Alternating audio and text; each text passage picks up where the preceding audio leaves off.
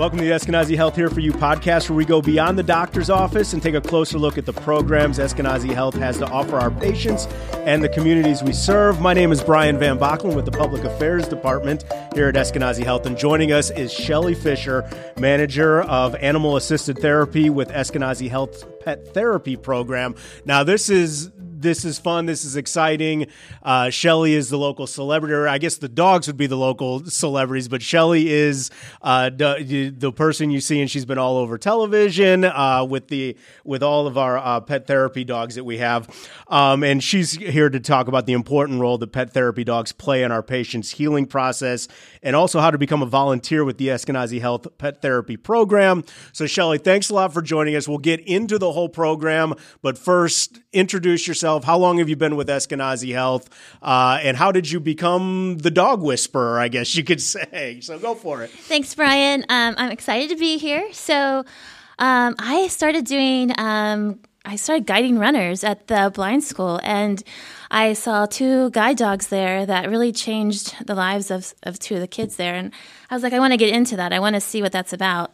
Um, and then that just kind of took me on a journey. Um, I have a nursing background uh, with pediatrics, and um, I did about two or three years just working with um, potential guide dogs and learned a lot there. And then this position kind of opened up, and I just popped in it. So um, from there, I've just been um, growing the program, meeting new people. There's some phenomenal people out there with dogs, and the dogs have become bridges um, to connecting all of us. So um, I've enjoyed all of that. Yeah, and, it, and it's great. And the way you talk about how you came into the role is like it came about. So it becomes this organic, you know, passion project almost, and that's you know you get the most effective stuff. Of suppose somebody like, yeah, I guess I'll take care. You know, I want to do this. Let me go and grow this into something great. Yeah. And what you've done with the pet therapy uh, program has just been uh, fantastic. So uh, as we we go into this, so there's there's pet therapy animals, there's service animals, there's emotional support animals, but they're it's not the same thing. And I know there maybe some people might lump lump things in. So, what's the difference between a pet therapy dog, a service dog, an emotional support? How do how do we differentiate sure. with the work that you do? I love that you asked me that question. Um, so because it can get really kind of blurry and a little bit confusing. So if you think about it, so a service dog provides a service to someone. It's a task oriented dog. So a guide dog is a service dog. A diabetic alert dog is a service dog. A um, seizure alert dog is a service dog. These dogs um, have extensive training on what they are providing for that human. And so, um, I mean, it's like almost close to 200 hours really of training outside of what they're doing. So it's a very extensive. Um, training process. And usually by the age of two years old, they have had this kind of training. So that's a service dog. And, and so we wonder why they're able to come into facilities. That is why they have, they have had that training and they're able to do those um, services for the people because they really, really are essential um, to help them. And then you have a therapy dog who has had some um, training, right? It's not a task specific training, um, but they are able to help in physical therapy, occupational therapy, speech therapy, mental health groups, kind of what we do here, um, visiting, just kind of hanging out but they have good manners, right? They have passed the CGC. Um, they've taken some type of therapy evaluation, so enough eyes have been on them so they can come into a facility that has a program for a dog to come in with, as a therapy dog. Um, and then you have an emotional support dog, and those are your emotional support dogs. Um, it doesn't mean that they can come into the hospital. Um, it doesn't mean that they can go into a restaurant. Um, what it does mean, um, the ADA does protect um, emotional support animals within housing. So that is something to look at. But as in for other public areas, um, therapy dogs and emotional support dogs are not considered service dogs and are not um, technically allowed into those areas. So, and, and, I think it really speaks, and I'm not saying that other um, uh, healthcare organizations don't do this, but with Eskenazi, that approach to both medical and holistic uh, treatment options, to you know, it's it, it's more than just a medical intervention and, and, and a medication, you know, and that that what you know pet therapy dogs uh, can do for people to just you know brighten their spirits, help them through everything, and all that stuff. So walk me through a, an appointment with a pet therapy dog. How how did how does it all come together? Because you come in with the dog and then uh, go. Sure. yeah. So no day is ever the same ever. And so that's kind of what I love about it too. If I'm asked to go to the James Wright Center and I'm in a group and we talk about mindfulness in the five senses, we then are exploring the dog and what they're kind of interested in, what they're doing, and we're, we're talking about the dog. But then we're also reflecting back onto the humans too. And so that is a really um, powerful moment. Um, I had a patient who was a palliative care patient who um, he was seeing his kids for possibly the last time and wanted a great memory with them. So we were able to go out into the garden and throw the ball with Charlie, and he and his kids were able to have that moment. Um, and then we have dogs that come in and help with physical therapy. So a patient who has had a stroke and let's say they can't quite supinate, which means give the dog a treat and move their hands so they can give a treat. They can hold a little tube, and we have a hole in the tube, and we slide a treat down the tube. And you should see the smile on their face because they accomplished something that they didn't think they could accomplish. And it's just those little, little things that you're able to do that make such a difference. And of course, the dogs are sitting there wagging their tails, happy to be a part of the whole situation.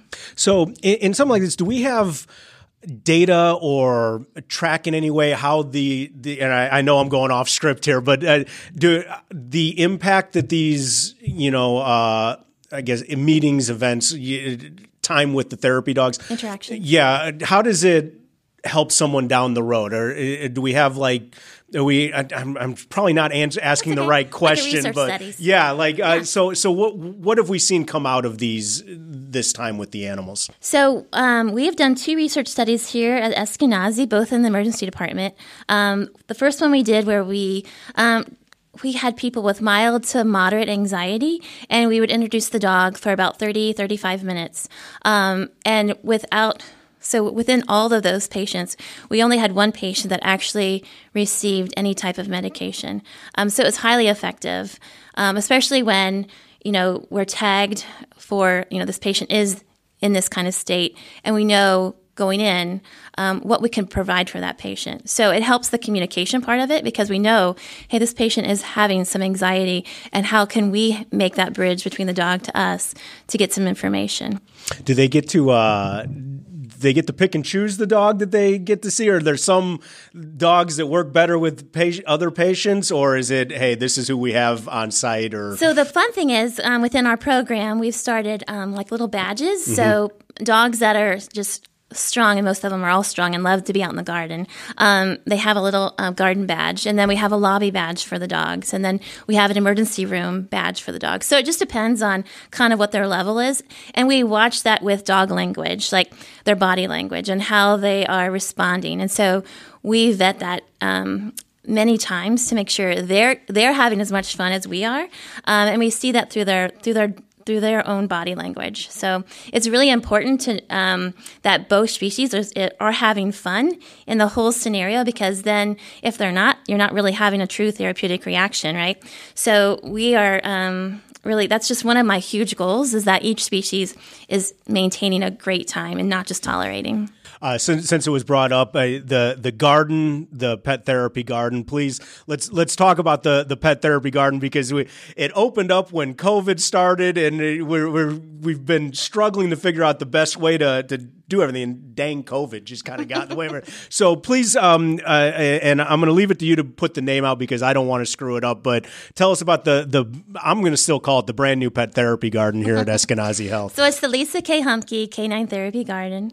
Um, Lisa, her husband, and her and his daughter um, donated money for um, some of the garden and um, Lisa was a huge advocate of um, dog agility, pet therapy, loved healing through play.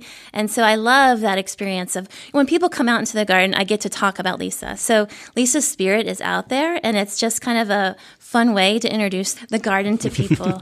um, and then as you walk through, you have um, Bonnie's courtyard. So Bonnie was our first therapy dog.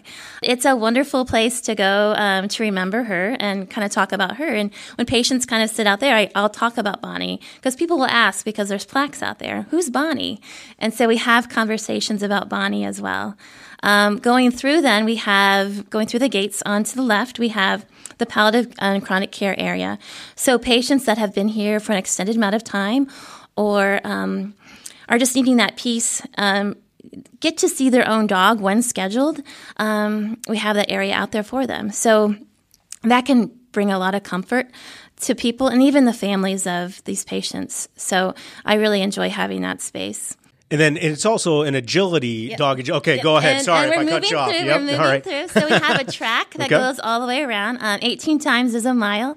And um, it's wonderful for PT, OT to kind of uh, monitor their patients' um, gait on, and also like people that are getting into wheelchairs, being able to ride up and down and turn the corners on wheelchairs, we can observe that too, all while getting fresh air and sunshine, um, which is wonderful, and having the dog around.